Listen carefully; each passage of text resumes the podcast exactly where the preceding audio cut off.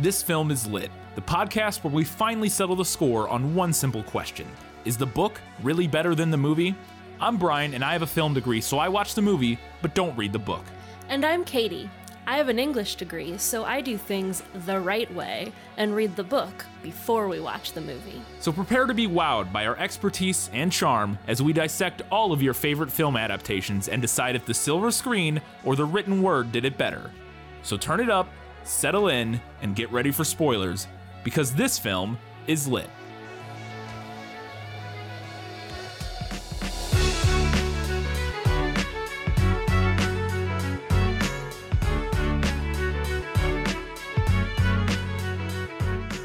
All for one and one for all. It's the Three Musketeers, and this film is lit.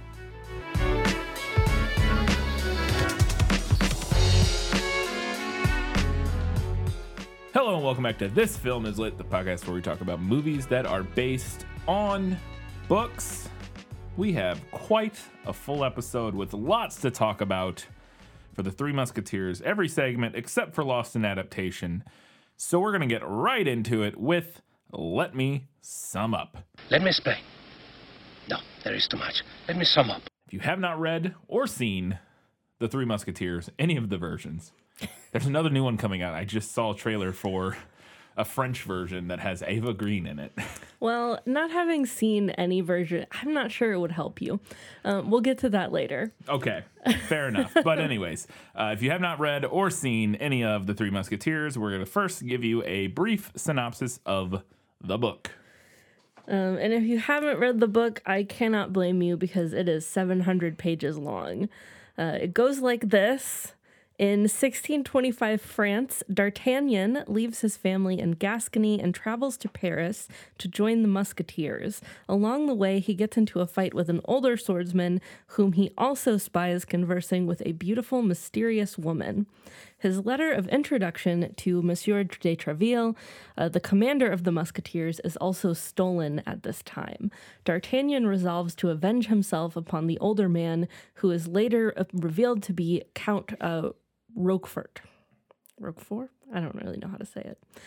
Uh, arriving upon arriving in Paris, uh, Monsieur de Treville turns down D'Artagnan's application to the Musketeers, but recommends him to the city guard where he can gain necessary experience. From Treville's window, D'Artagnan sees a Roquefort passing in the street below and rushes out of the building to confront him, but in doing so, he offends three musketeers Athos, Porthos, and Aramis. D'Artagnan must fight a duel with all of them that afternoon. As D'Artagnan prepares himself for the first duel, he realizes that Athos's seconds are Porthos and Aramis, who are astonished that D'Artagnan intends to duel them all. Cardinal Richelieu's guards appear and attempt to arrest D'Artagnan and the Three Musketeers for illegal dueling. Although they are outnumbered four to five, the four men win the battle. They become friends. Shortly after, D'Artagnan's landlord speaks to him about the kidnapping of his wife, Constance. She works for Queen Anne of France, who is secretly having an affair with the English Duke of Buckingham. The king Louis XIII gave the queen a gift of diamond studs, but she gives them to her lover as a keepsake. Cardinal Richelieu, who wants war between France and England, plans to expose the tryst and persuades the king to demand the queen wear the diamonds to an upcoming ball. Constance tries to send her husband to London to fetch the diamonds from Buckingham, but he's manipulated by Richelieu and does, thus does not go, so D'Artagnan and his friends intercede. En route to England, the cardinal's henchmen repeatedly attack them, and only D'Artagnan and his servant Planchet reach London. Uh, although Milady stole two of the diamond studs, Buckingham provides replacements. D'Artagnan is thus able to re- return a complete set of jewels to Queen Anne just in time to save her honor. D'Artagnan then begins an affair with Constance, but she is shortly after kidnapped again. While attempting to discover where she is, D'Artagnan meets Milady and recognizes her as one of the cardinal's agents, but becomes infatuated with her. Uh, entering her quarters in the dark, he pretends to be her lover, but reveals himself shortly after. Milady attempts to kill him, but D'Artagnan escapes. He is later ordered to the siege of La Rochelle, where he is informed that the queen has rescued Constance from prison. At an inn, the musketeers overhear the cardinal asking Milady to murder Buckingham. Richelieu gives her a letter that excuses her actions as under orders from the cardinal himself, but Athos takes it from her. They warn her brother-in-law, Lord de Winter, and the Duke and the Duke of Buckingham. Milady is imprisoned upon arrival in England, but she seduces her guard and escapes. Upon her return to France, Milady hides in a convent where Constance is also hiding. She fatally poisons Constance before D'Artagnan can rescue her. The musketeers arrest Milady before she reaches Cardinal Richelieu. They bring an official executioner, put her on trial, sentence her to death, and execute her. After her execution, the four friends return to the siege of La Rochelle. The cardinal's guards arrest D'Artagnan and take him to the cardinal. When questioned about Milady's execution, D'Artagnan presents her letter of pardon as his own. Impressed with D'Artagnan's, D'Artagnan's willfulness and secretly glad to be rid of Milady, the cardinal destroys the letter and writes a new order, giving the bearer a promotion to lieutenant in the Treville Company of Musketeers, leaving the name blank. D'Artagnan offers the letter to Athos, Porthos, and Aramis, but each refuses it. Athos because it is beneath him, Porthos because he is retiring to marry his wealthy mistress, and Aramis because he is joining the priesthood. D'Artagnan, though heartbroken and full of regrets, finally receives the promotion he had coveted. The end. All right, here is a brief summary of Disney's 1993 The Three Musketeers. Uh, a lot of this is sourced uh, from Wikipedia. As was mine. Yeah. A young, skilled fencer named D'Artagnan is on his way to Paris to join the Musketeers and follow in his murdered father's footsteps. Before leaving, he duels the brother of a woman that he had bed, thus blemishing her honor. These brothers end up chasing D'Artagnan for the rest of the film. We'll get back to them later. Meanwhile, in Paris, Cardinal Richelieu has his captain of the guard, Rochefort, disband the Musketeers, purportedly to help. Uh, the Musketeers at this point are the bodyguards of the king, basically, purportedly to help in the coming war against England. But three of the Musketeers, Athos, Porthos, and Aramis, Aramis Aramis refused to give up their tabards and their swords. Upon arriving in Paris, D'Artagnan meets one of the queen's handmaidens named Constance, and the two fall for each other in their brief meeting. He then manages to independently offend all three remaining musketeers and plans to meet them outside of town for a duel that afternoon. Arriving for the duel, D'Artagnan realizes that the men are the musketeers he was seeking and helps them defeat a cohort of the cardinal's guards who uh, uh, had arrived to arrest the, mus- the three remaining musketeers. Impressed by his swordplay and his spirit, the musketeers tell him to flee as they make their own escape, but D'Artagnan is captured. In the dungeon, he overhears a meeting between Cardinal Richelieu and Milady de Winter, uh, where the cardinal plots to assassinate and supplant the king tasking Milady de Winter with delivering a tree to the Duke of Buckingham. D'Artagnan is caught again and ordered to be executed after refusing to give up the whereabouts of the Musketeers. During the execution, he is actually saved by the Musketeers, and the four flee and plan to retrieve the treaty in order to prove that the Cardinal is plotting treason against the King. The group is forced to split up during the escape, and an injured D'Artagnan meets Milady de Winter, whom he is unaware is the spy as he didn't see her earlier when he was overhearing the conversation, and accidentally divulges that he knows about the secret plot. Milady de Winter tries to murder him, but is stopped, arrested, and ordered to be executed for a previous murder uh, of her previous husband, the one after Athos, I think, or Aramis, I think. Um, it is also revealed that Milady is the ex-wife of Athos. No, Aram- yes, Yeah, Athos, Athos. who left her after discovering that she had been branded a murderer in, you know, in her earlier life. The Musketeers retrieve the treaty, and just as Milady is about to be executed, Athos begs her forgiveness for turning her in, and she reveals that the cardinal intends to assassinate the king at his birthday celebration before throwing herself to her death off of a cliff. Our three musketeers rally the rest of the rest of the retired or disbanded musketeers, storm the celebration to interrupt the assassination attempt. They succeed, and an army of musketeers squares off with the cardinal's guards. D'Artagnan duels and kills Rochefort, who we find out at this point has was the guy who murdered D'Artagnan's father. Aramis, after surviving being shot by the cardinal, thanks to his crucifix that he wears, he's very devoutly religious, attempts to apprehend the escaping cardinal, but King Louis steps up, punches Richelieu, knocking him into the river. The musketeers are reinstated uh, by the king. D'Artagnan is knighted as a musketeer. Not knighted, I guess. Musketeered as a musketeer. I don't know what, what that process is called. And the musketeers help defend him from the women's brothers from the beginning of the film that I mentioned. The end. Okay. We have a guess who. That's fun. Yeah. Let's do it. All right. Who are you? No one of consequence. I must know. Get used to disappointment. Okay? A face long and brown, high cheekbones, a sign of sagacity, the maxillary muscles enormously developed, an infallible sign by which a Gascon may always be detected, even without his cap, and our young man wore a cap set off with a sort of feather, the eye open and intelligent, the nose hooked but finely chiseled, too big for a youth, too small for a grown man. I have no idea. This could be anybody. I also do not know what sagacity means. I don't know what that term is. I'm I really hope I pronounced it right. The quality of being sagacious. Thank you. Great. Uh, having or showing understanding and the ability to make good judgments. So kind of like being wise. I guess. A sign of wisdom, I guess, would be another way to say that. Kind of maybe. Uh, also, what is a Gascon? I don't know what that is. Is It's the region of France that this character is Oh, from. okay. Goodness. um, even without his cap and uh, uh, I'm gonna assume that this is D'Artagnan It is. because of It the is. youth and the yeah. Yeah, it is D'Artagnan. Okay. I mean, I don't really have any reason to think that other than the literally the only thing that made me think that was the too big for a youth and too small for a grown man, insinuating that maybe he's younger than some of our other characters and, and you know kind of green or whatever. But Mm-hmm. yeah. okay. Yeah, he is he is a Gascon, which uh, much is made of throughout the text. Okay. It's mentioned frequently, and I don't. It's it's a, a part of like French culture that I don't. I'm not really sure. Do not Uh, understand. the really, text yeah. also informs us at one point that the Gascons are the Scots of France. So Okay. make of that what you will. Fair enough. Um, all right, up next. A man from 40 to 45 years of age, with black and piercing eyes, pale complexion, a strongly marked nose, and a black and well shaped mustache. Black piercing eyes, pale complexion, strongly marked nose, and a black and well shaped mustache. I mean, the guy who has, well, there's lots of mustaches. Well, they're not just mustaches, but the one that immediately stuck out to me because he wears black all the time. Not that this says he's wearing black, but I'm getting the I'm getting the vibes of a villain here, and so I'm thinking this may be Rochefort. Yes, it is. Nice. He does have a mustache. In He does. the film.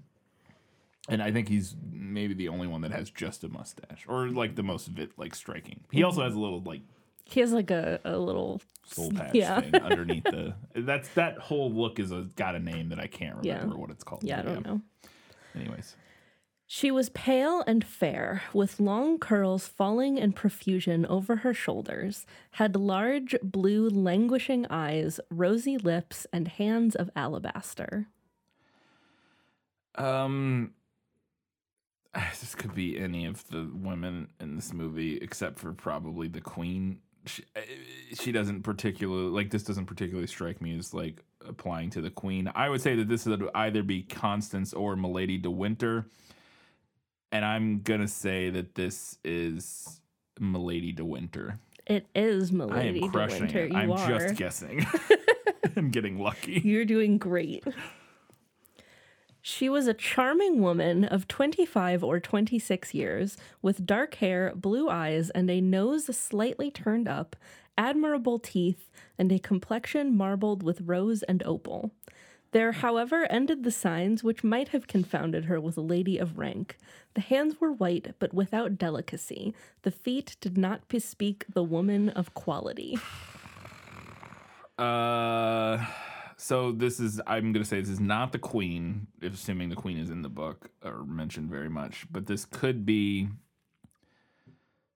uh, Assuming this character is in the book, uh, Constance, who is the woman that D'Artagnan um, falls in love with in the film, and I'm gonna say this is Constance. She's a handmaiden, so the, the like the the parts about like you know, you could not confound her with a lady of rank and blah blah blah. Mm-hmm. She doesn't have like a you know, she's not a noble, so I'm gonna say that this might be Constance. It is Constance.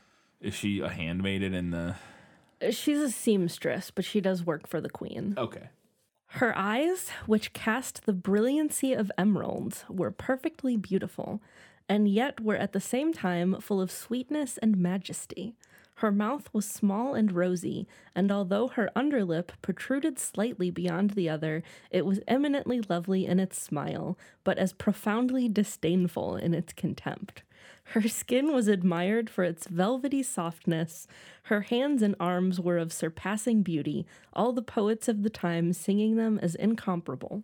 Lastly, her hair, which, being light from her youth, had become chestnut, and which she wore curled very plainly and with much powder, admirably set off her face. I'm, I'm gonna go out and say this is the queen. it is the queen. Yeah, it seems pretty straightforward based Seems on uh, queenish. yeah, of the description of uh, of nobility for sure. Okay, last one. Standing before the chimney was a man of middle height, with piercing eyes, a large brow, and a thin face, surmounted by a pair of mustaches. A pair of them? I'm not sure. Maybe it's like if you have it. Um, If you have like a little gap, that's what I think it guess means. I'm not for sure though. Interesting. Although this man was scarcely 36 or 37 years of age, hair, mustaches, and royal all began to be gray. And royal. I mean, I I assume this is probably the king. Almost is the king. This is the cardinal. Uh, that makes sense. Yeah. Yeah, that makes sense. Because the king, I think, I don't know if he's as young as he is in the movie, but I think he's supposed to be younger. Okay, I was just well going out on a limb and saying that maybe he wasn't. That maybe they gave us the the king depiction in the film was like not. I don't know. It was just a creative choice and not like what Mm-hmm. the king actually was like. But Cardinal makes sense fairly. I mean, it's not. It's not a lot to go on there, but and he does have. He has like the he has like a goatee in the film, Mm-hmm. and he's got like little like he's got like, because the mustanzas mustache are like pointed pointed out a, Yeah, a little very bit. villainous. It's great. Well, I almost crushed it. I almost uh, I almost got hundred percent on that, but I just missed the last one. It's still not too bad, but five out of six.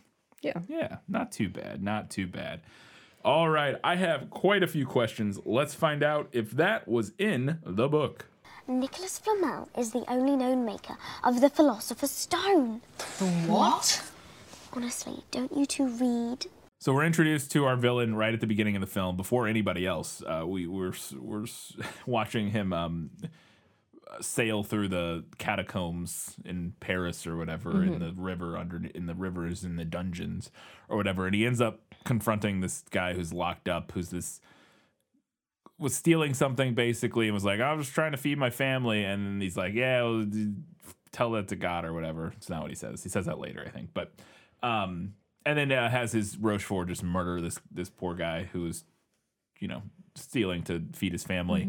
And I want to know if our villain in in the book is an evil cardinal that just murders poor people because I love that for this movie. The, so the cardinal is one of the primary villains in the text, and he is corrupt, but it's a little more nuanced in the book. He's not like the cartoonish villain that you get in the film. Yeah. Uh, there's not a scene that I recall where he personally orders the death of a prisoner um, in like the, the catacombs or the Bastille or whatever that's Whatever supposed to be, yeah. but um, but that's not to say he couldn't. But he is the he is is Yeah, he the villain, a villain. he is there's like he's one of the main villains. Like him and Milady are the two like big villains, Yeah. and then um, Rochefort is kind of a lesser villain. Well, that would be almost exactly like the movie. Although I would argue Milady de Winter isn't like I a villain necessarily Yeah, in the film so much as she is like a mercenary kind of. how the movie utilizes Milady. I thought she was Um, really interesting. We'll get to it. I thought her character was like maybe the most interesting part of the film. But um anyways, I will we'll get to that later. But yeah, I she's it's the same similar three protagonists then or like main or antagonists Mm-hmm. in that in that regard. So uh, I was I didn't know how this worked it, but I didn't remember this being the case, but D'Artagnan, who I think is probably the name that I remember the best as being a musketeer, is does not start this as a musketeer. He is joining the musketeers, and I want to know if that is how the book does it, or if he's already a musketeer. I, I just wasn't because if you had asked me like who's in- like in the musketeer three musketeers, what who was one of the three musketeers, I'd probably be like D'Artagnan, maybe I don't know, like before watching it. Yeah. and so it was a kind of surprised, like wait a second, oh, okay, he's not, he's joining. Interesting. Is that a similar plot element from the book? Yes. Um, the way that the book starts is very different from the way that the movie starts, but D'Artagnan does have the same basic goal. He wants to get to Paris, he wants to join the Musketeers. Um, so our, our movie starts with him like in a fight with these brothers, and Yeah. then he like goes to Paris kind of to get away from them, it seems like. I think he was already going Is to he Paris, but he, well, he because he, tells the guy when he's fighting him that he's like heading to Paris after he Yeah. finishes with him. He's going to Paris to to to become a musketeer, Yeah. but he just kind of does it in haste after the, all the brothers show up to chase him. Um, but the book starts, and I, and I don't have big opinions on the difference between the starts of these two pieces of media. I just wanted to cover it because it is quite different. Yeah, Um, the the book starts with his dad, who is not dead, um, basically sending him out on a quest a to become a musketeer. Nice. and like bequeaths him a sword and gives him a healing potion. a healing potion. Yeah, and then a sends him poultice. off. It's it's a magic healing potion, or he gives him like There's the magic He in gi- this? no, Oh, um, but kind of because it's a it's a recipe for a potion that comes from his mother's people, um, that can heal any wound, okay. which the text then proceeds to forget about after about hundred pages. Never comes. Back. Never comes back, Cool. Uh, and then he cries saying goodbye to his mom, which I thought was very cute. Okay. Okay. Interesting. But yeah, similar. Uh, definitely the same same idea. Yeah.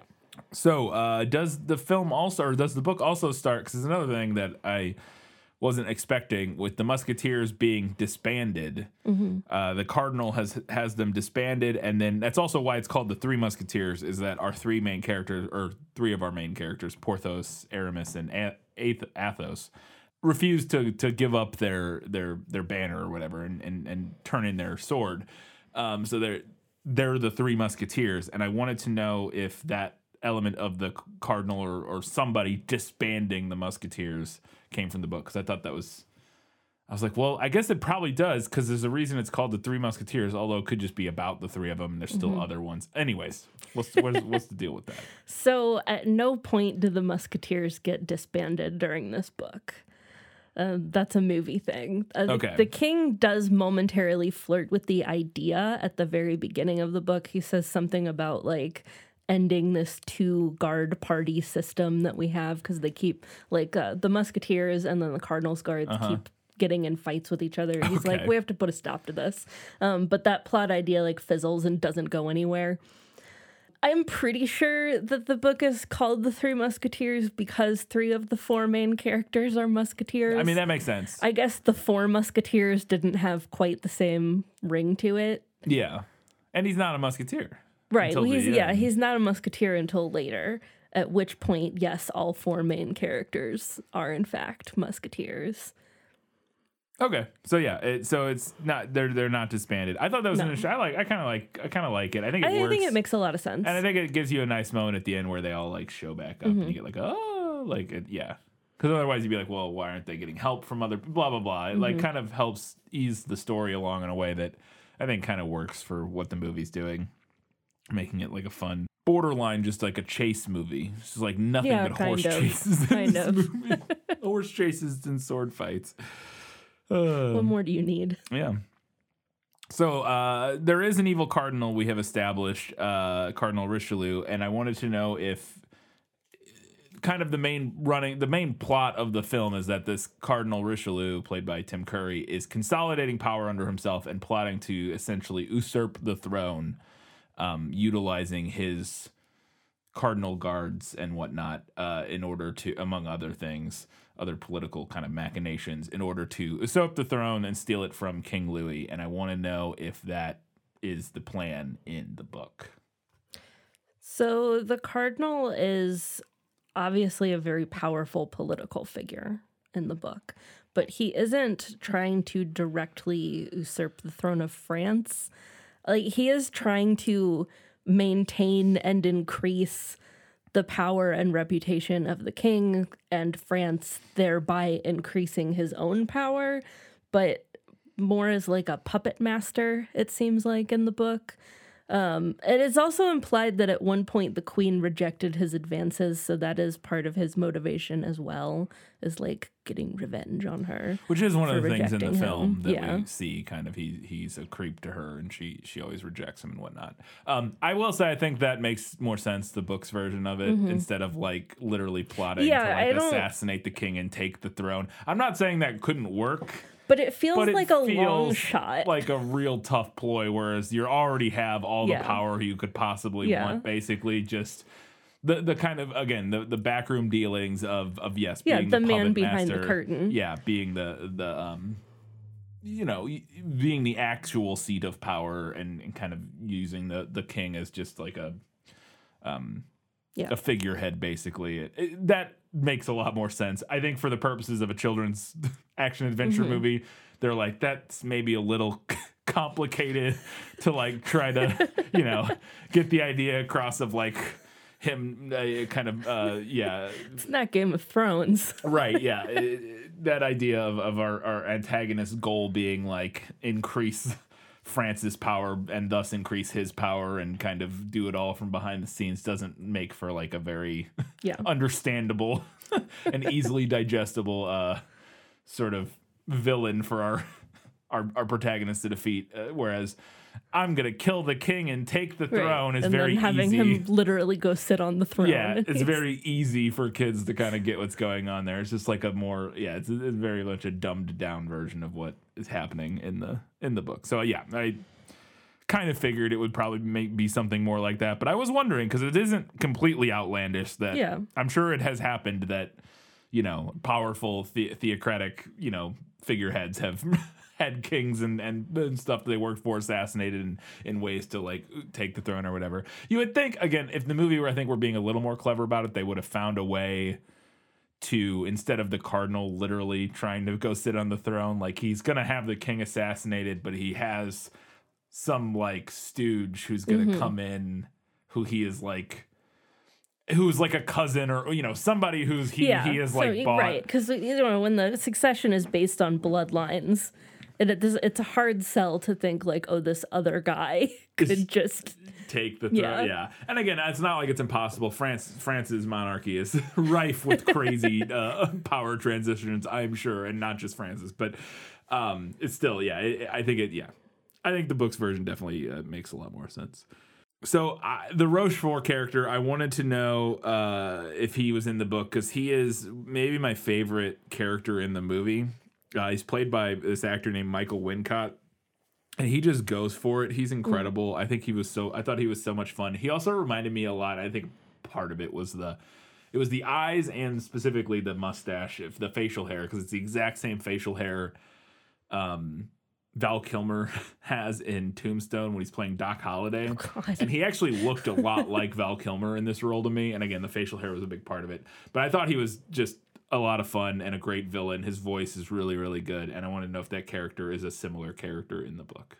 yeah he is um he's the cardinal's personal spy. Oh, he's a spy. Yeah. Okay, because he doesn't really come across as a spy so much in the film. not not not so much. More so um, just like, yeah. But yeah, he's they call him like the Cardinal's man Yeah. a lot during the book, and he gets set up right away as a, a direct antagonist to D'Artagnan. He's yeah, he's definitely like in the film. He's like the his number, you know, the Cardinal's like number two. Yeah, guy. Right-hand does all man. The, all this, he, he organizes. The, he's the captain of the guard, so like he Yeah. does all this. Yeah, he does all the like military, you know, Dirty work. dirty work kind of stuff.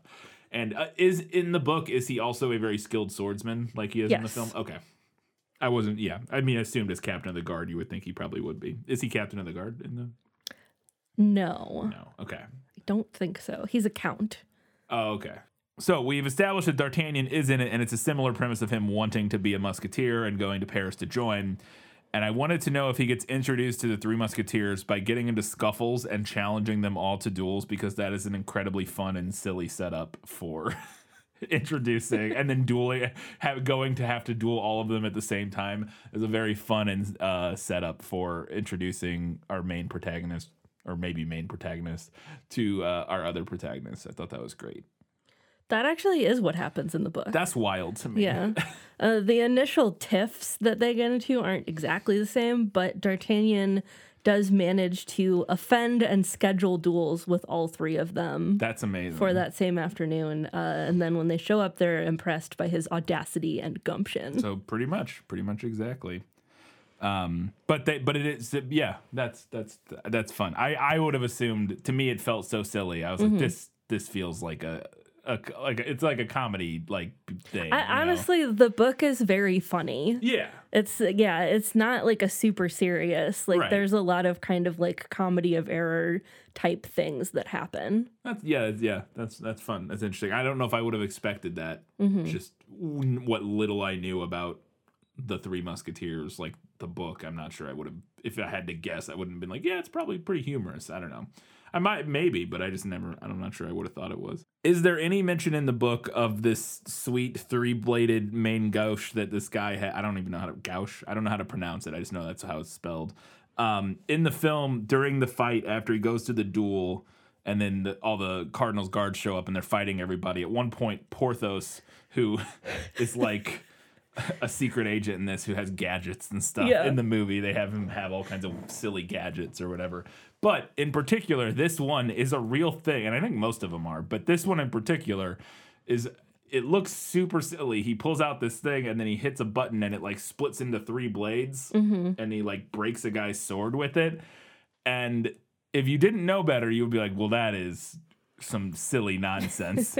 uh, but that is a real weapon. It's called a trident dagger, and it worked almost exactly as it did in the movie. In fact, I knew it was a thing, but I looked, I was like, I know I've seen, I know that the trident dagger thing is like a real like weapon and is used in this time period as a main gauche, gauche, however you pronounce it. It's like basically an offhand weapon with your rapier that is used for like parrying and blocking and stuff like that. And there's a bunch of different kinds of them, but that is one of them. It wasn't as popular as some of the other ones. Um, if you look up the word, the term main gauche, um, the main one just kind of looks like a small rapier, basically, like a very tiny, like dagger sized rapier. But there is one that is three sided. I would have assumed that it was just three blades that were like permanently fixed, but I was Yeah. on Wikipedia reading. Initially, in my notes, I had it wasn't spring loaded like it is in the movie, but it is um, like the same idea basically. And then in the Wikipedia article, it says that there there were versions of it that were spring loaded, Yeah. and that you would hit it and it would like de- deploy the the the two outside, Imagine being the first guy to take that to a duel. right? Yeah. or better, imagine being the first guy to duel against the first guy to take that to a duel. Yeah, uh, but I want to know if that weapon was mentioned in the book because I I thought that was super fun and super fun little detail that that whoever was working on the film, which makes sense because I'm sure what's his name, um, the guy I mentioned, Yeah, in the sword master. the sword master, like that guy knows, you know, he knows his stuff, Mm-hmm. uh, Bob, whatever. Um, and so uh, yeah, but I thought that was super fun. I want to know if it's mentioned in the book at all. There was no mention of that kind of weapon that I can recall. I did try a couple different search terms in my um, ebook version of Yeah. it, but I didn't didn't anything. return anything. Yeah. Okay. Okie doke. Do uh, the Musketeers save? So uh, all this happens. D'Artagnan ends up being caught, and then he's got he overhears the plot, and then he gets caught again, and then he's gonna get executed. They drag him out to the town square uh, to, to to chop his head off, and as he's about to get his head chopped off, the three Musketeers reveal themselves. They are the executioners. Up on somehow they have finagled their way into the onto the um the dais or the whatever it's I don't know what that's called. What is, there's got to be a name for I, that stage where you execute people. I don't know. know it's because I mean gallows for like right, hanging, but like I don't, there's got to be a the executioner's block is the thing that you kneel like over, the right? specific. Yeah, I feel like this the the stage area. I don't whatever doesn't matter. I feel like it has to have a name that I'm just not aware of what it is. But I wanted to know if that re- fun reveal where they're like, "Ha we're here, we're saving you," blue, is if Mm-hmm. that happens in the book. It's not from the book. Um, So I it's not in this book. I had read that in somewhere during the movie notes when I was doing my research for the prequel that apparently this supposedly happens in one of the sequels. yeah, and that that is a good caveat that we should mention. There are two sequels to this book. Yeah. I did not read either of them Yes. because I don't have time for that. yeah. Um but it is possible that the movie Certain sourced things yes. from those two those two sources. That would make a lot of sense. And yeah, in this particular instance, I think I read somewhere that this execution, like I mean, it's reverse heist certainly or like whatever, is having read the Three Musketeers now, it does sound like something that Dumas would put in Okay. one of his adventure books. Yeah. But I, yeah, I didn't read either of the sequels, so it's not in book one. there you go. But uh, yeah, if somebody has read the sequels, uh, if you could confirm for us whether or not that happens, that would be great. So, as they're making their escape, they steal the Cardinals' uh, carriage and they're riding out of the city. And they find it, underneath the seat in the carriage, they find a bunch of wine, but also a big like chest full of money. And Aramis, uh, Charlie Sheen's uh, character, says something. I can't remember what he said. He goes, he basically just says, redistribute that wealth, and then he Yeah. has D'Artagnan just throw the money out onto the streets for all the peasants. And I wanted to know if the Three Musketeers go around just redistributing any wealth in in the book because I I enjoyed that scene. Um, they do not. I would say that this may be sourced from some other uh, folklore. Um, Yeah. Robin Hood. Robin Hood, yeah. I, in fact, I would venture to say that the musket the musketeers in the book would never. Okay. Huge swaths of this book are just them bemoaning how broke they are and scheming ways to fund their lifestyle. Okay. They like to live high on the hog. All right, they yeah. like to eat well. They like to drink well. Right. They like to womanize. Yeah. I mean, we see all of this in the Yes. film. The only scene from the book that comes kind of close is after they duel and kill some Englishmen. Um, and they don't want to be, uh, quote, heirs of the enemy, is what they call it. So they, they give the money that they took off of the bodies of the Engli- to the Englishmen's servants instead of taking it. Um, but th- through the rest of the book, they seem to have no qualms about looting corpses. Right. So I'm not really sure what was going on in that specific part. they have no qualms about looting corpses and they don't seem particularly disposed to like they don't have particularly like political leanings of like hey we should help the little people or anything They, like they that They seem not at all concerned about the little people Okay. throughout the book. Okay fair enough uh, speaking of their lifestyle we get a scene in the film where after they do make their escape they get to a tavern um, and Porthos, well, all of them except for uh, Athos, because he's just drinking alone like a sad man. They they decide they need to teach D'Artagnan how to wench, is what they they say in the film. And I want to know if anything from that scene was in the book because it was an interesting scene for a kids movie.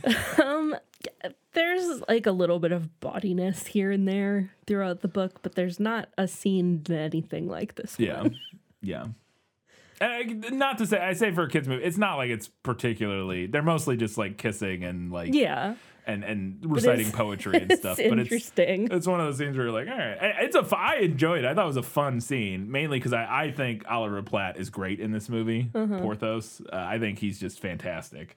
Um, but anyways, yeah, I, it's, it's an interesting scene, but uh, they don't teach No. D'Artagnan how to winch in the. Uh, no, but I, I turned to you during this scene and asked if you and your friends ever sat around comparing notes on how you seduce women. No, we did not.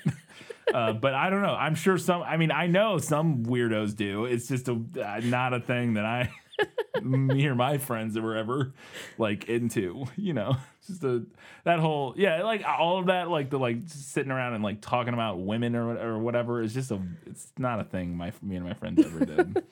it's not really. We were, we were drinking that respect women juice too much, so.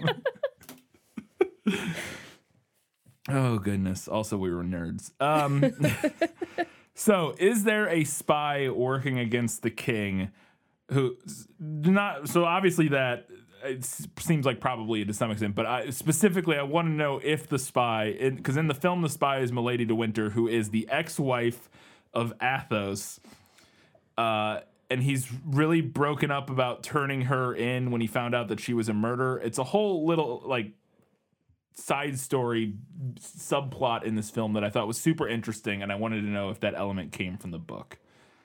The whole lady or Milady de Winter Yeah. stuff. Um, so she is one of the main antagonists in the book. She is Athos's ex-wife, as well as being a branded criminal. Okay, so all those elements track. Yes.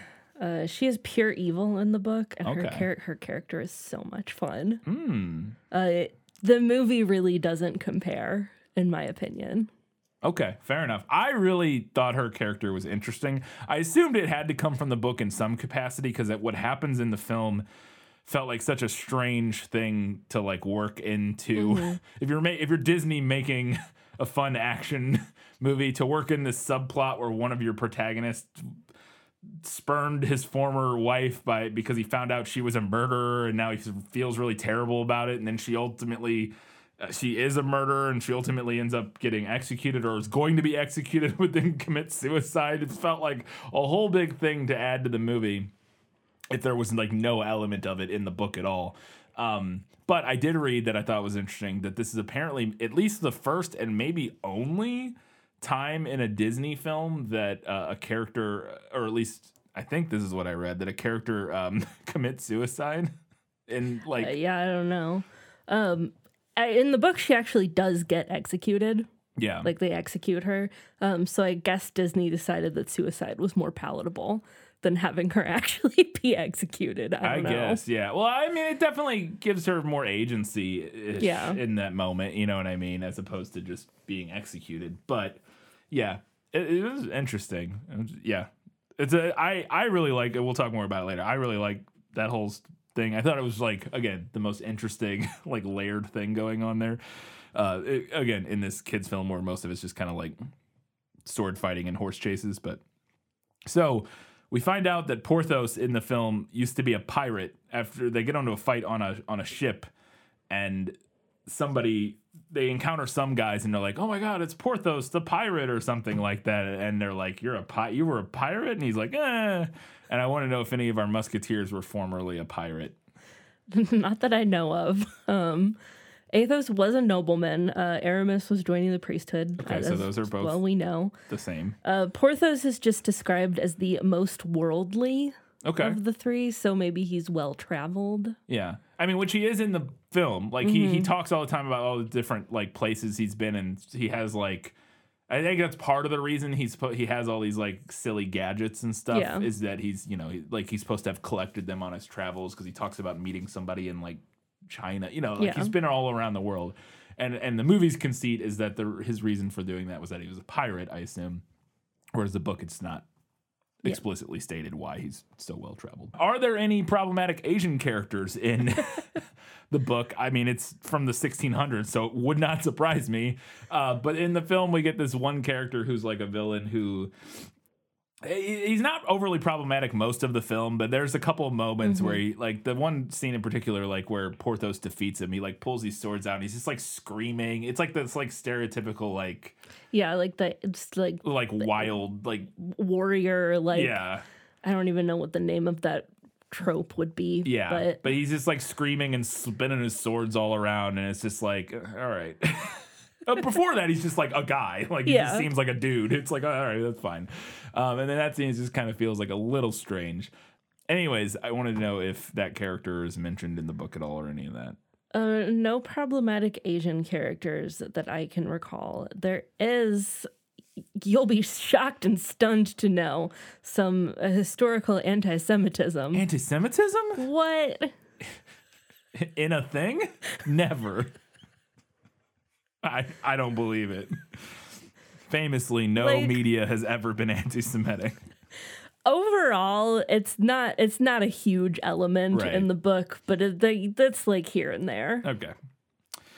Fair enough. Uh, that did not make its way into the film, at least not that I caught. If it did, it flew under the radar for me. Uh, so there's this great line that uh, after Lady De Winter is being, she's caught, she's in a jail cell, she's set to be executed in the morning, and Athos comes in to talk to her. And she has this amazing line in the film where she says, because again, the backstory is that she was a murderer. He found out by finding like she's like branded or whatever, um, and he ended up turning her in to the authorities or something, and that's why they're not together anymore. Blah blah blah. Uh, and he's still really broken up about this because he did really love her and all this sort of stuff. But in this scene, she says to him as they're kind of talking uh, in the cell, uh, "I have become the nightmare you once thought me to be." And I was like, "That's a metal ass line," and I wanted to know if that came from the book. It, it did not, but it is a great line. Yeah, I because I like I said I would watch a movie about her. I want to I, know what I would I would also watch a movie about her. She seems awesome. Again, in the in the in the film, I think she's really interesting because she seems, and they, I don't think, and if they did, I missed it. They never go into the backstory in explicit enough detail, and if they did, I maybe I'm just mis- misremembering of like what it was or what the circumstances of her being a murderer were like originally that you know prior to Athos. Um, let me see if I can conjure my memories. It was a long book. Okay, Yeah, there was a yeah. lot. There was a lot of detail. Yeah.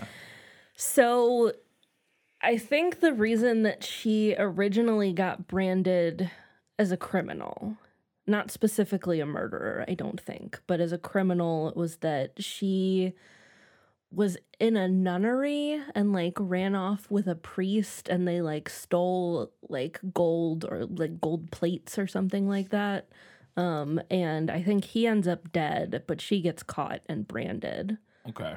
Um, but es- like escapes and then later on she like passes herself off as not a criminal So she's branded as a criminal, not a murderer necessarily. i think so Okay. yeah um which is when athos then marries her um and he then discovers that she's been branded um and hangs her Oh, wait, what? Yeah, that gets left out of the movie. Uh, I have notes on that later. Um, but it doesn't work. she survives. Um, and then she goes off again um, and marry, uh, which at this point I think is then when she marries Lord De Winter Right. in England. And then that's the one she's that's arrested the for one. murdering. Yeah, she in film. murders him and like Yeah. gets away with it. Right. Yeah, because he calls her Sabine. In, Yeah. Is that her name in in the book that you recall at any point? Like when Athos was with her? I don't know. Because that's what he calls her. I assume it probably is. Because that's what he calls her in. I think in the they film. don't like reveal her. I, don't even know if they reveal her actual name. They call her Charlotte at one point, but it's implied that that's not actually her name. Okay. Um, they mostly just call her Milady. Yeah, I mean they do in the film too. It's just literally only Athos. And Yeah. When he runs into her, he calls her Sabine, and I wasn't sure. Okay, interesting. Yeah, I super fascinating character, and I also really so in the film I really like that we kind of don't know what her backstory necess- specifically is. Like again, we get uh, elements enough of it to kind of parse things out. Um, but I really liked the idea that I, I just liked the interplay of Athos's relationship with her and the fact that he's r- kind of wrought with guilt over the way he handled the situation and how he didn't trust her and how that ultimately I, I wish there was a way I wish it ha- ended up having more of like in the film I wish it ended up having more of a um an effect on him down the road other than like him feeling bad about it. I wish because it, it's almost like the, especially that line. I've come, become the monster you, you you imagined I was, or whatever. I I, al- I kind of wish that there was some repercussions for him for like what he did beyond again just like his emotional distraughtness over it. Um, like the idea of him creating this villain that then becomes this, which is kind of what it is, but it never really goes anywhere in the film. Yeah. Like she just gets caught and dies and Yeah. gives the information, and then like he apologizes to her. I, I kind of just wished it would have elevated, or I don't know. I wish it would have done something more dramatic. I just really like that. I, I don't know. I, I I just really like the, the the interplay of their story, and I wish there was more of it in the film. I understand why it's not because it's not like important for like the main plot or whatever, and it's not uh, particularly like a a very kid friendly like backstory or whatever. You know, it's not something that makes a lot of sense to explore in a kids action adventure movie. That being said, I wish I wish we had. Maybe some of the other films do more. I don't know. Who knows? Probably. Yeah. Uh, so uh, I, I asked it earlier, kind of, but does the cardinal attempt to assassinate the king? There are no assassination attempts on the king in this book. Okay, so not that's not the plan No. that we get in the film where he's like, I'm gonna hire a sniper to snipe you from from not even that far away. Yeah. From like I mean, it would have to be pretty close with with the way that guns worked. yes back in the day. technology. Yeah, the, the firearm technology back then. It would you're not yeah you're not sniping somebody from you know 1500 meters or whatever. But yeah, You're kind of just spraying bullets and hoping you hit something. well, I think it's a little more yeah. I think people who are really good at it, it's a little bit more reliable than that, but not because I don't even know if rifling had been invented yet because that was the big thing. Yeah. And I don't think it had. No, it definitely hadn't. Well, have- if it had, it wasn't widespread because they were still using musket balls in the Yeah. Civil War. So I don't know. Well, yeah, they're muskets. They're the musketeers. right. I understand that. I'm just saying that I, I was one because rifling is the thing that made guns like super accurate. Yeah. Whereas musket balls, they just go wherever they Yeah. That's why they stood in big lines and shot at each other. Yeah. But anyways. Okay, uh, we get this great scene in the film during the big fight at the end, big climactic battle between the Musketeers and the Cardinals guards. And uh, Athos, I believe, is fencing um, Rochefort at this point. This is before D'Artagnan gets there to fight him. And uh, he ends up getting stabbed in his right arm and then picks up his sword with his left hand and has a line about how he he's just as good with his left hand or something like that. I wanted to know if that came from the book because I was like, hmm? You have questions about who's referencing who? who's here? referencing who Okay, here? I have the answer uh, because there actually is a joke about this in the book. So at the beginning, when Athos and D'Artagnan are getting ready to fight their duel, Athos's right arm is already injured from a previous fight, and D'Artagnan thanks him for the honor of fighting him despite being wounded. honor culture as, is so as you do. stupid. I hate Um, but Athos then reassures him that he can use either hand. ah, He says, But I will take the left hand. It is my custom in such circumstances.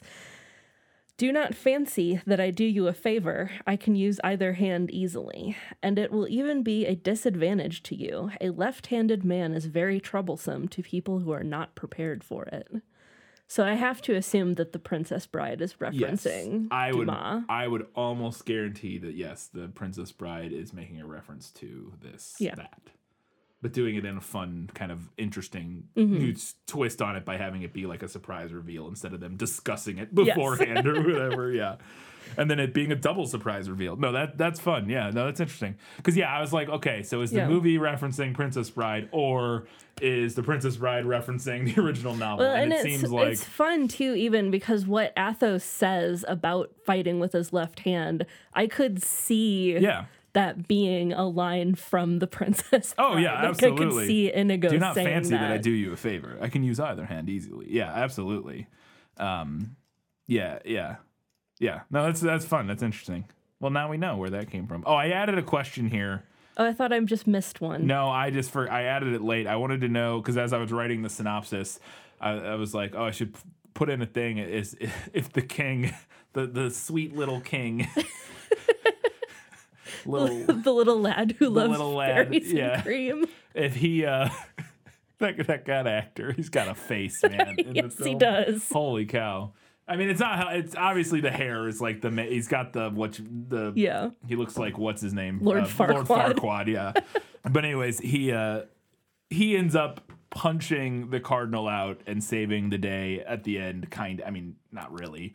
It- The day was already the day was saved, already saved. He just kind of like gets to like yeah he gets a punch in. he gets to punch the cardinal and be like kind of a, the big hero at the final Mm-hmm. moment. And I wanted to know if that element came from the book. it does not. Okay. He, King doesn't punch anybody. Uh, he's also kind of a dick Okay. in the book. So, as you do He's not a when he's you're not a sweet of, little of lad. France. No, Okay. alas. Alas. Uh, and my final question, uh, and so it sounds like D'Artagnan is very similar in the book. Does he get to become a musketeer at the end? So D'Artagnan is a guardsman for most of the book. Uh, he gets promoted to the Musketeers like three quarters of the way through. Oh, I do think it's more narratively satisfying to have that happen at the end, like it does in the movie. yeah. So the guardsman is that just like, what is that? Is he working for like the king still? Yeah, he's Okay. he's like in the king's guard, but he's not. He's a not a musketeer. musketeer. Yeah, Okay. Musketeers it's like are a- like a more the elite, elite, yeah. special force. Okay, fair enough. That's kind of what I assumed. I just wanted to make sure that that, that understanding was correct. Fantastic. All right, let's find out what Katie thought was better in the book. You like to read? Oh, yes. I love to read. What do you like to read? Everything. I made this note like right at the very beginning of the movie.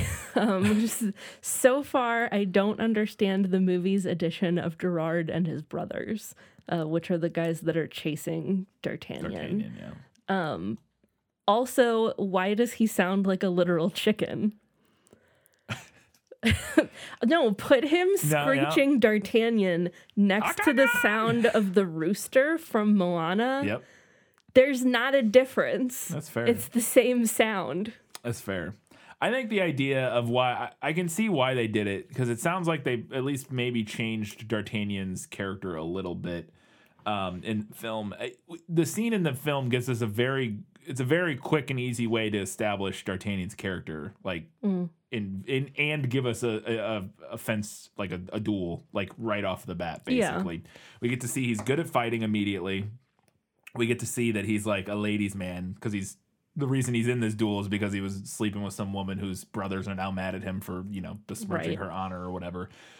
And we get to see that he's like kind of smarmy, but like not not like in an overly like Yeah, he's a little jerky way. He's a little full of himself, but he's also like you could tell he's kind of like I mean, that's all not terribly different from how Yeah. it is in the book. I think it's just a very condensed way Fair enough. to kind of do all of that Um, very quickly. I do think that that element should have stayed at the beginning of the movie. Yeah, I do think it, the whole thing where like they're chasing him the rest Yeah. of the film doesn't really add much. And I, I thought because in particular, I really thought that it, there was maybe the most like milk toast lackluster final shot Yes. of a movie. Especially because they could have cut it two seconds earlier when they all put their swords in the air and we get the shot of them like they say like Yeah. all for one, one for all, and we see their swords like clang Could have done like a freeze frame. Not even a freeze. Even just end it there, or do, sure do a freeze frame. It's the '90s. Why not? Who cares? It's the early '90s. But even if you don't do that, just like and you know, cut after that, or give us something else. But we just end on a shot of all these musket like nameless musketeers running down the road. It's like okay. okay, chasing some random guys. It's like uh, this is not that interesting. And then having that, I get the payoff. It's just like not that interesting of a payoff. Yeah. Especially because yeah. you get the feeling that like he could have handled D'Artagnan could have handled them by himself. Like Mm-hmm. I don't know. It just I thought that was very silly.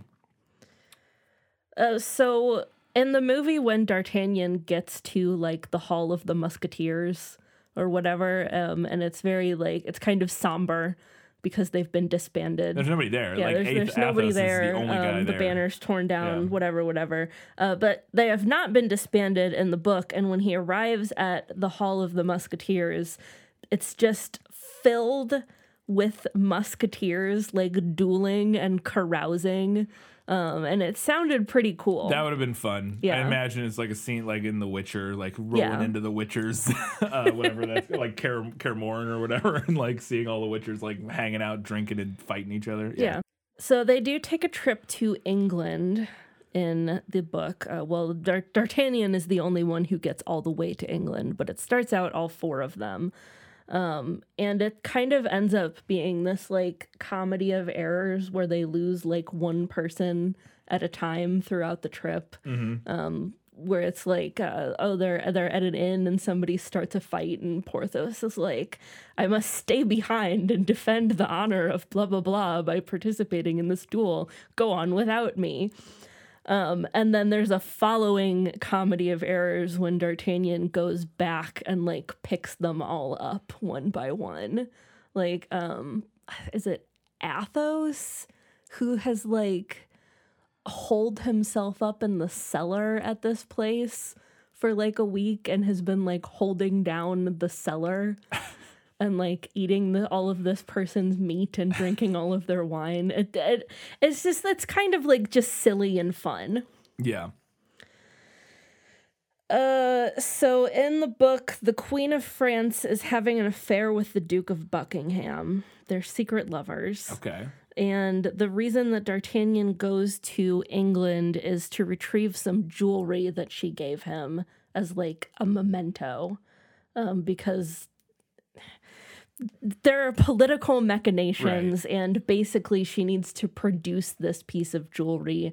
Otherwise, the king is going to know that she gave it to Buckingham and uh, her Right. honor will be lost. Okay. So she needs to be able to produce this piece of jewelry. So D'Artagnan goes to get it. And while he is there with Buckingham, the Duke of Buckingham has like a shrine to the queen in his closet. like Nice. a portrait and like little mementos from times they were like it absolutely unhinged hysterical moment. Like Helga. Pataki yes. from Hey Arnold? Yes. And her like, shrine to He opens this little door and there's like a Chewing portrait. gum. and yes. Used tissues. Yeah. Oh, that's great. Um, D'Artagnan at one point engages in an affair with Milady. Um, and when she realizes, like, well, she knows who he is, but when she realizes, like, what all he's done and how he has, like, all of the ways that he's um, gummed up the works of her plans, she gets mad and she tries to murder him, but he escapes. He escapes from her house dressed in her maid's clothes. Um, Okay. Flowery dress, big hat, the whole works. Nice.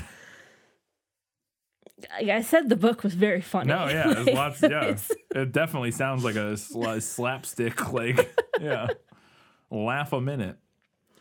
Uh, she also, at one point after that, sends some assassins after him, um, and they shoot at him, but they miss. But they, one of the bullets goes through his hat. Um, at which point, he determines that they were assassins and not like regular enemy soldiers because he's at like a battlefield at this point. Um, and he determines that they were in fact assassins by Sherlocking the bullet hole. He like looks at it and he's like, "This was no ordinary musket." Maybe it was. Does it have rifling? Was it? I don't know. I don't remember exactly what he said it was. But yeah. Um, so interesting moment there. Um, also, while they're all at that like battle site, um, it's the sie- the siege of uh, La Rochelle. Um, is where they are, and D'Artagnan and crew all have breakfast in this fort that they recently chased an uh, the enemy out army out of. Um, and as they're having breakfast, they're also like single handedly holding this fort down while the enemy sends greater and greater numbers of forces. And it was probably the most like swashbuckly impressive thing that happened in the entire book. That sounds fun. That would have been fun to see. Uh, I mentioned the money thing earlier, and I had a lot of thoughts on that. It was just a recurring thing throughout the book that they were always broke and like scheming for how to get more money.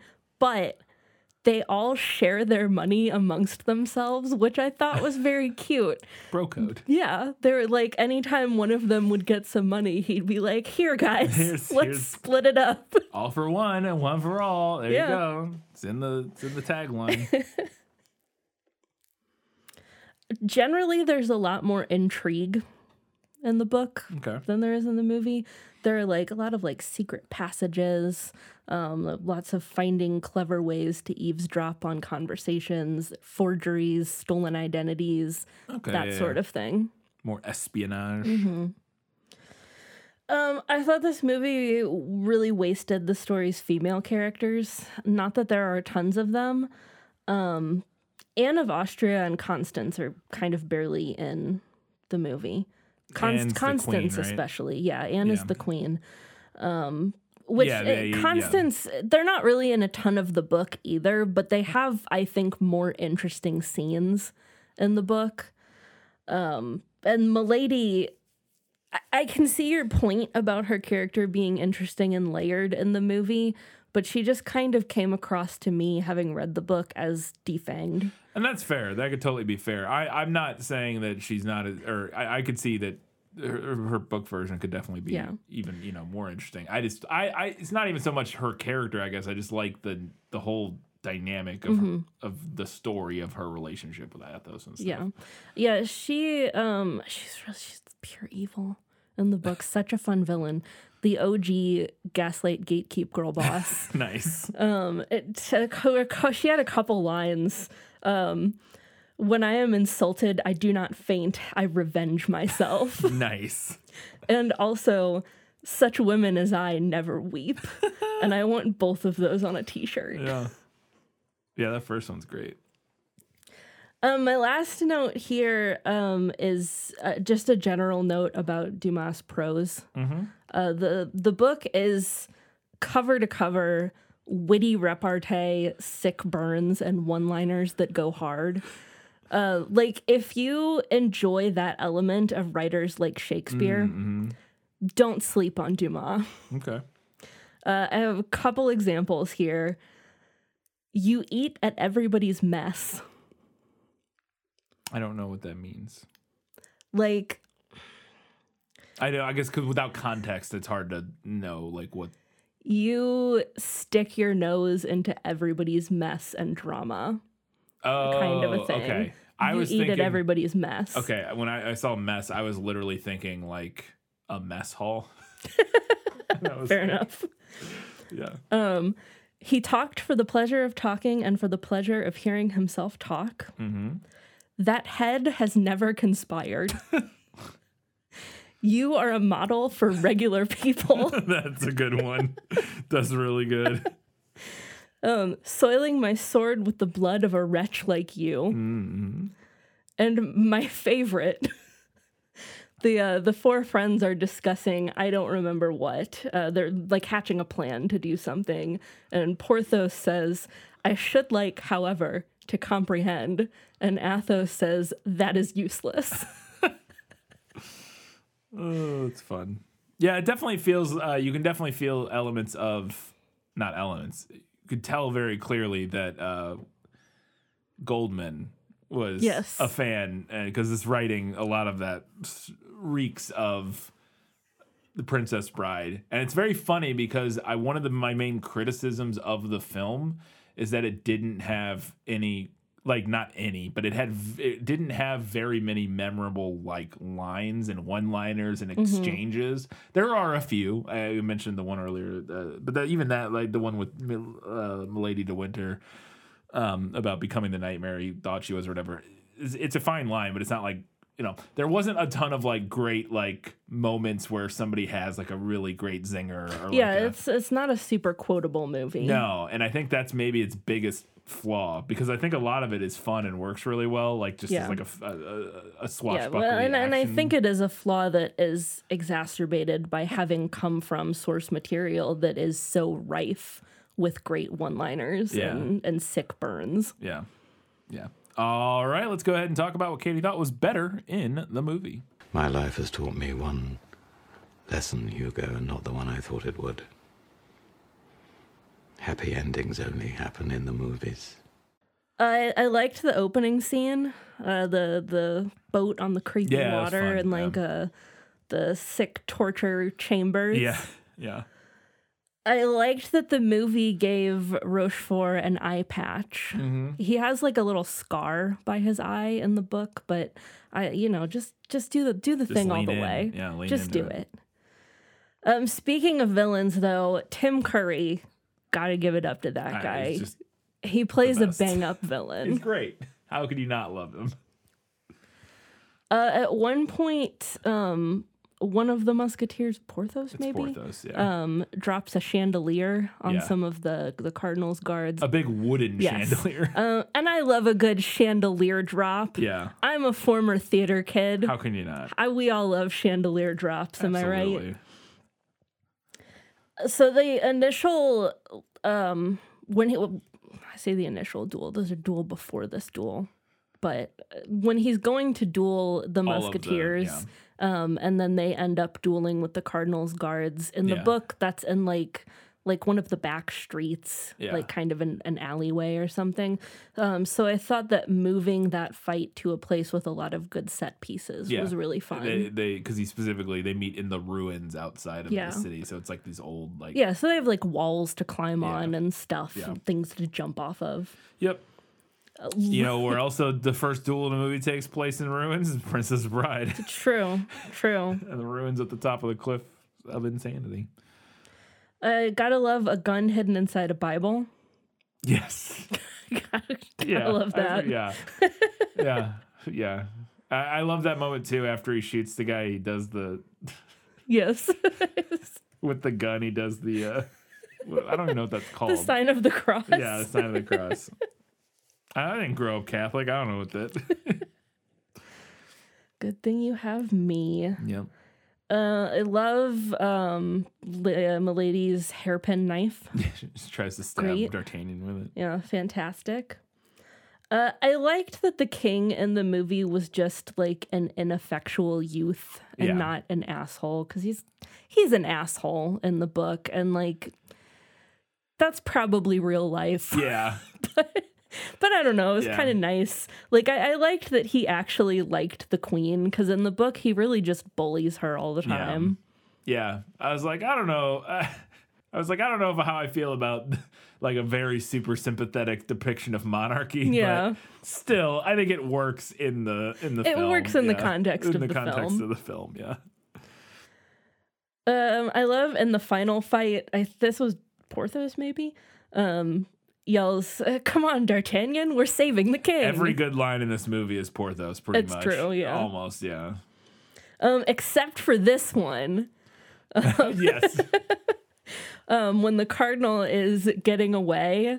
And Aramis, um, our, our priest musketeer, Yes, he's like, Charlie Sheen. yeah, yes, um, Which is hilarious. he's like, then you will answer to God.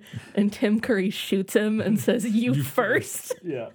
And I loved that. That actually sounded like something Dumas would have written. Yeah, that's funny because it's just it, I, it, we both burst out laughing because it's like something out of a like a gangster movie. Yeah. it's just it's just so silly, but it worked. It worked in the moment, and it's it's fun. Uh, my last note here I thought it made sense to have a final showdown for D'Artagnan and Rochefort. Um, in the book, they are um, like immediately set up as adversaries, Mm-hmm. but it, it doesn't go anywhere. What happens to Rochefort?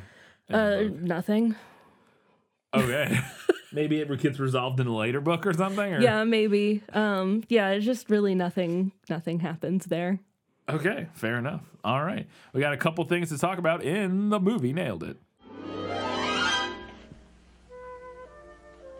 As I expected, practically perfect in every way. Um, well, we kind of already talked about this, but the the way that they all become friends is through that fight with the Cardinals men. Uh, Yep. They bond in battle. I have not the uniform, but I have the spirit.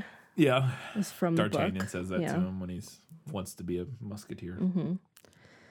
Um, Athos does tell D'Artagnan the story of his friend's marriage while they're drunk. Yeah, yeah. Uh, I I mentioned this before. Yeah. The movie does conveniently leave out that Athos just like tried to hang her in a blind rage.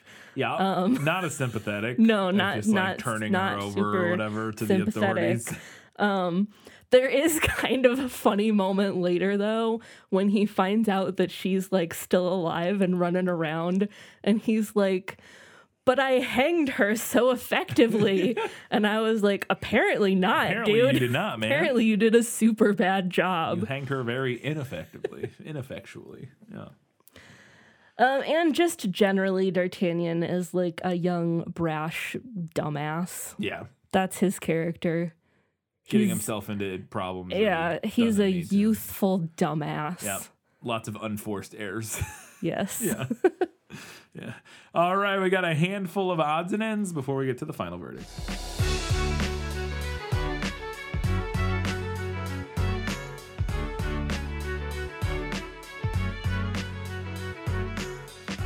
So the opening credits, before it pulled back to reveal like the boat and everything, Yeah. I was like, what is this background?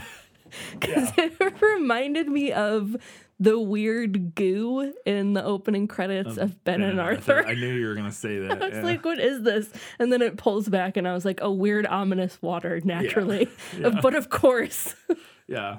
I thought the set looked like it could have been straight out of Phantom of the Opera, like Yes, the, yeah. boat in the tunnels. And I was like, I haven't seen Phantom, but I've looked from the videos and like music videos and stuff I've seen it like every time. It does it. Yeah, he he does like- uh, ride a boat around in an underground like caves and tunnels. I Yeah, don't, that's what I I don't know yeah. if it's supposed to be like the same. I wonder if they may have filmed them in similar because we talked. I talked in the prequel that this scene, the Mm-hmm. boat thing in the under, is is somewhere in Poland. I can't remember now. I had Oh, it in yeah, the prequel. I mentioned it was some specific place Yeah. that, and and parts of the set are still there. Yeah, and I wonder. It wouldn't surprise me if it's been used in lots of movies. Mm-hmm. Um, and it, it, it wouldn't surprise me if Phantom was one of them. we talked about the brothers chasing uh, D'Artagnan around for the whole movie, and I was like, talk about luck. D'Artagnan gets into Paris. Paris are probably the largest city in the world at this point, maybe or Mm-hmm. Maybe. up there. Or, Uh, yeah, certainly up there. in the 1600s or whatever. It's got to be up there among the biggest cities in the world. and these guy, he comes out of the. Uh, I guess maybe he did tell him he was going to be a musketeer, so maybe they went to the musketeer place. But he comes out of somewhere and they're just immediately Yeah. right there, and I'm like, man, that is some luck. Yeah. No, Paris definitely one of those places you could just disappear into. Yeah, Then that is like uh, that is kind of a complaint that I have about like the set pieces on this movie is that it felt very small. Yeah. Like Paris didn't feel like No, it did big not city. feel like a big city. It, you get a couple shots, and you get there where you can, you know, there's like one shot as he's coming in where you see. Uh, what's the church? Um, Notre Dame. Notre Dame in the background. Okay, I know you weren't raised Catholic, but that feels I've I've been to Notre Dame. I've seen it. I've been inside of it. So I just was blanking on what it was called. Um, yeah. Uh, but anyways, I yeah, but I, I would agree. Paris doesn't. It doesn't. We don't get a particularly like. You, you, could do a very fun like chase Yes. through the streets of Yes. Paris that that utilized a lot of stuff that would have been very fun to see, and they don't really do. yeah, much they don't, they don't yeah, they don't really utilize it.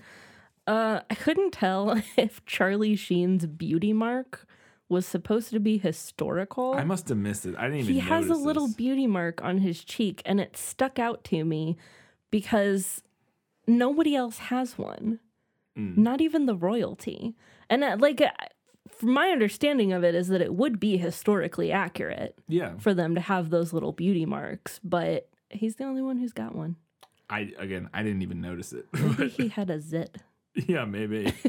Could have been.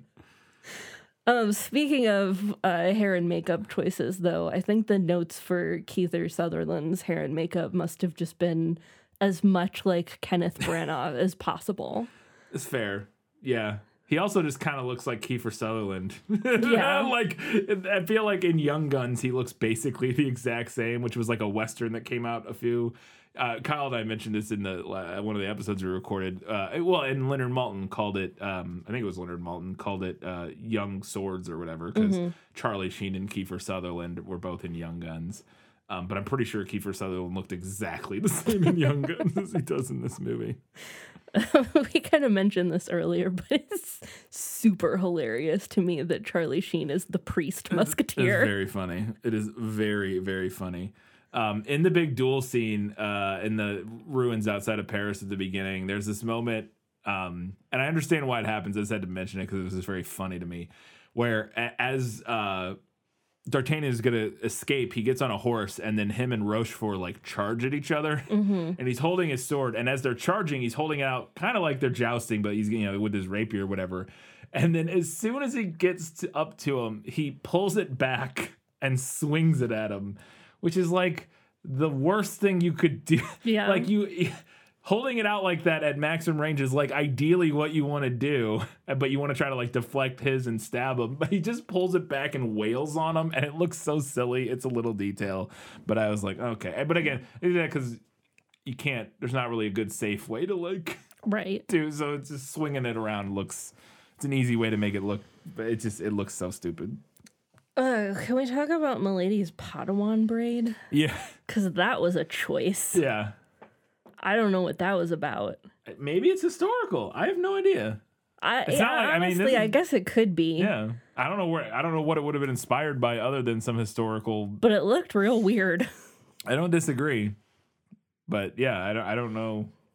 I don't hmm. know. It doesn't strike it didn't strike me as a particularly 1993 like you know, it wasn't it, it didn't look to me like something where it was like a hairstyle of 1993 that just like snuck into the Yeah. historical drama or whatever. It just It just, I don't know. yeah, so to me I She like just it's has a, like a long, thing. single, thin braid Yeah, that comes down loop- from the over back. her Yeah. shoulder. Yeah, I don't know.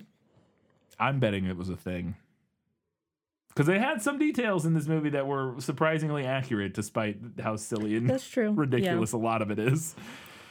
There's uh, during that chase scene, one of my other uh, again Porthos I thought was just great, but uh, they're on that chase and he pulls out the wine and he opens a bottle of champagne and he's like champagne and Athos is like this is a chase and he's like you're right something red and I just it's so much fun. Um, I could well and not that I ever would because this movie's not that good, but I was like I could easily do Athos like an Athos cosplayer Mm-hmm. costume because like I just look like him already. Like if I grew my hair out, I just Yeah. would look. He looks like my dad. When my dad from like the '80s had like long hair, my, that's what my dad looked like. Is Kiefer Sutherland in this movie? Um, but um, I love Oliver Platt's costume, and Mm-hmm. I think it's just.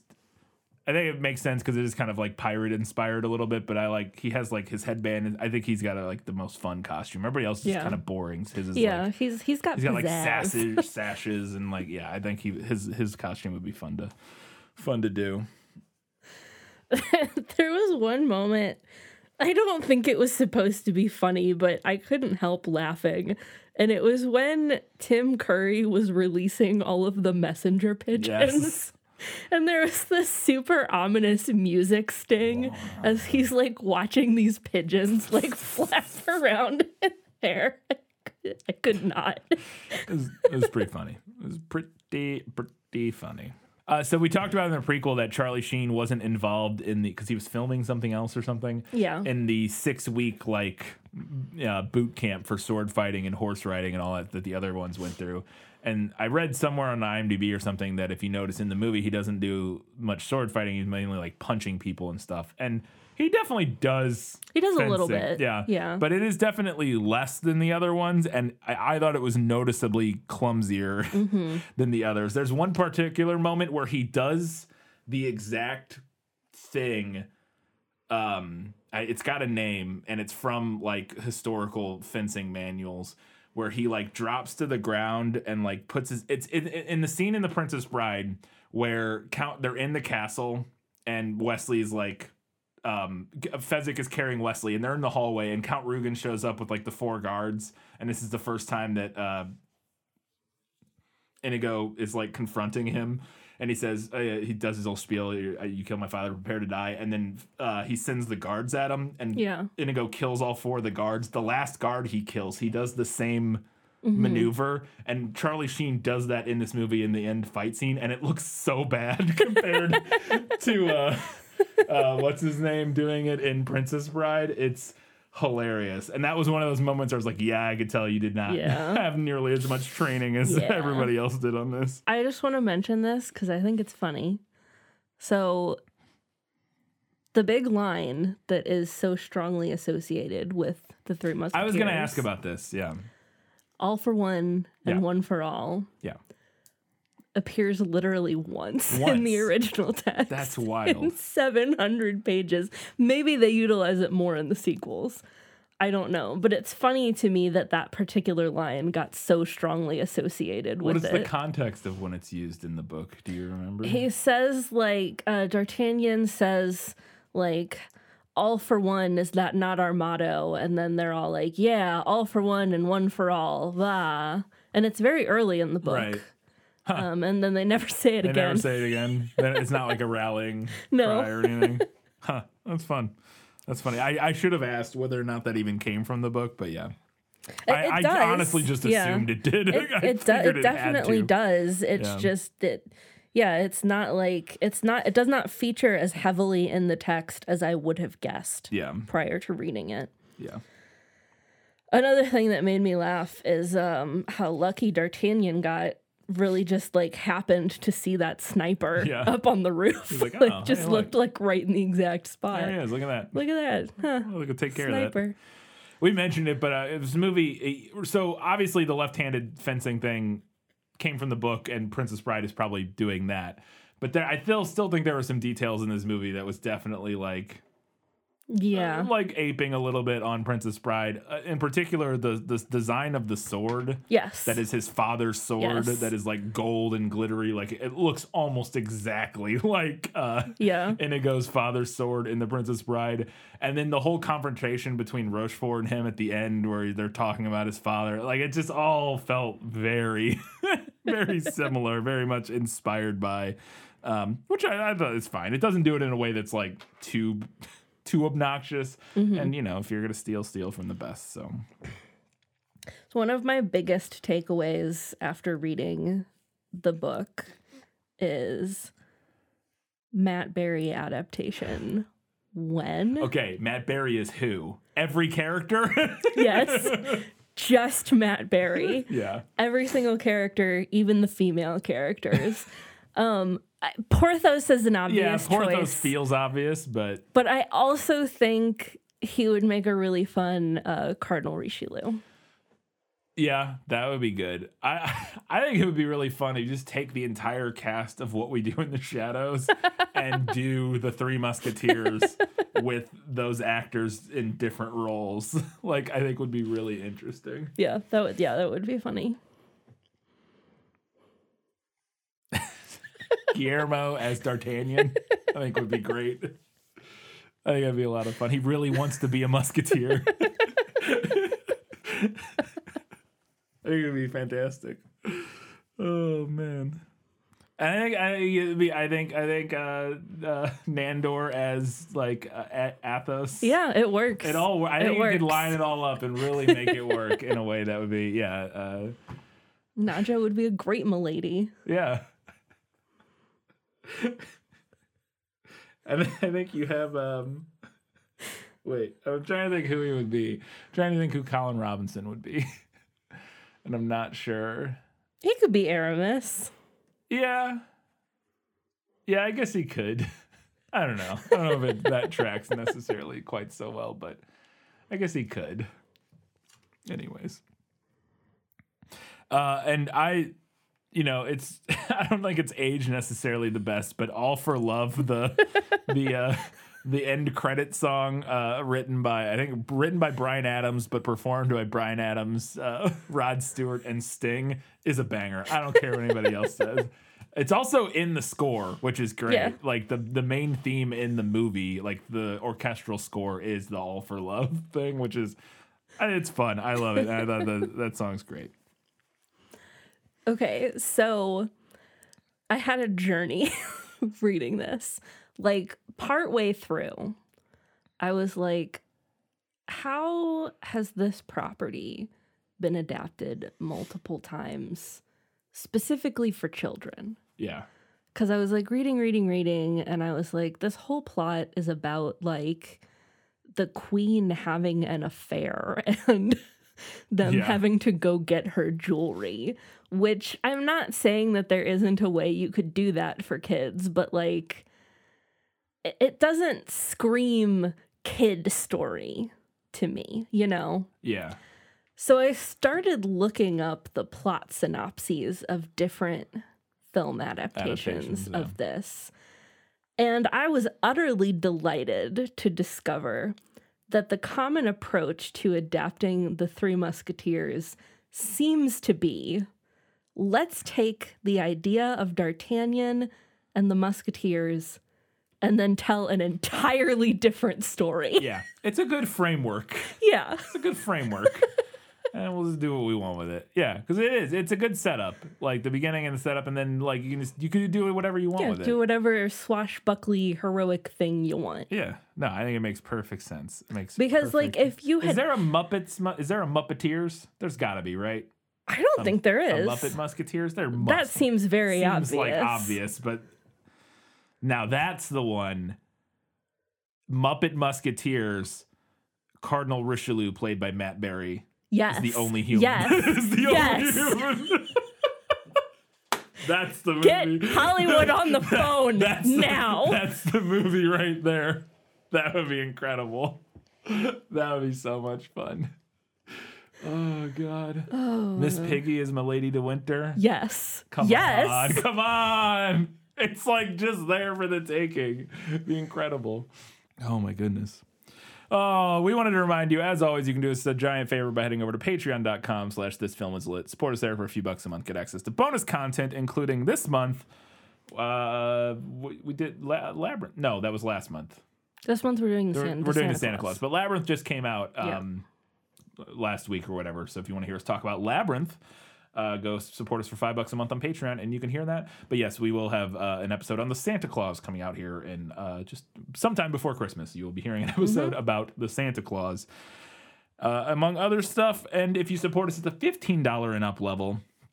Before we get to that, also support us or go follow us on social media Facebook, Twitter, Instagram, Goodreads, all those places. Uh, leave us a like, leave us a follow, interact with us. We'd like to hear what you have to say about the Three Musketeers. If you support us on Patreon at the $15 and up level, you get access to priority recommendations, which is what this was a patron request from Ian from Wine Country. Ian from Wine Country. So thank you, Ian. Thank you very much for supporting us, and thank you for requesting the Three Musketeers. It's time now to find out what Katie's final verdict is. Now, are you ready for your sentence? Sentence? But there must be a verdict first. Sentence first, verdict afterward. What can I say about this one?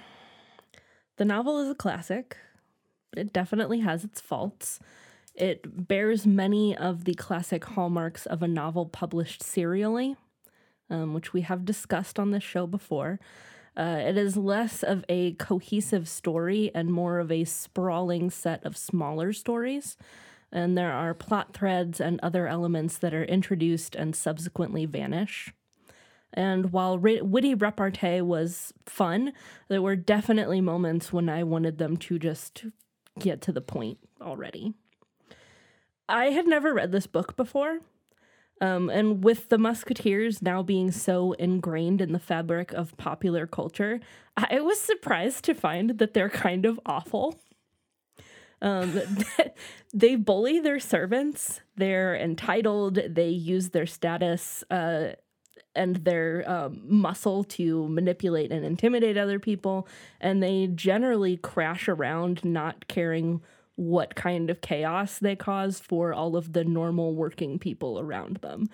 At one point while reading this, I held the book up to you and said, All I have to say right now is ACAB. Yes, yes, you did. But I do think that might be part of the point. Again, I'm I'm not particularly well versed in French history, but I think Dumas intended all of the characters to be flawed. Um, I think that's part of the social commentary of the time. It seems like the idea of the musketeers as noble paragons of honor and virtue came later as the story disseminated into pop culture. And that brings us to the movie. The movie offers a more structured, concise plotline, as well as being general, silly fun, but that is kind of all it has going for it. Some of the performances were really good, but a lot of them are middling. The set and the costumes aren't super special, and there's not anything revolutionary going on with the reimagining of the story, characters, or message. I may not understand all the historical intricacies of what Dumas is saying, but I understand that he had a message. I also admire his command of language, which shows even in translation. For those reasons, I'm giving this one to the book.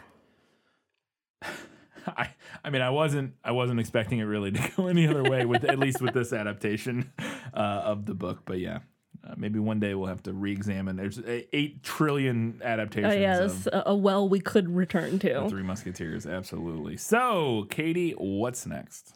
Up next, we have our Christmas episode, and we will be talking about The Greatest Gift and its film adaptation, It's a Wonderful Life. It's a one. This I honestly do not know if I've ever seen this movie start to finish. I have seen lots of parts of this movie. Yeah. I don't know if I have ever watched this movie in its entirety. I know I have because it's one of my mom's favorites, Yeah. but it's one that she'll just like put on. Yeah. Like we don't like sit and watch it. That's what I'm it. saying. I've seen it like in that context of like being at a Christmas party or whatever, and it's like on, and I've seen, you know, and I've I've probably seen the whole film in pieces and bits and parts over my life. I just don't know if I've ever sat down, and even then, I probably have like when I was younger and just don't remember. Mm-hmm. I just don't know, and I don't know. I'm interested to see how I feel about it because I think I might not like it. But we'll see. We'll find out. I might. I don't know. I have no idea. We'll see. I have no idea. We will find out. That's going to be in two weeks' time. We're talking about It's a Wonderful Life. In one week's time, come on back. We'll be uh, getting your, your your reaction to the Three Musketeers, what you had to say about it, and we'll be learning some stuff about It's a Wonderful Life and whatnot. So until that time, guys, gals, non-binary pals, and everybody else, keep reading books watching movies, and keep being awesome.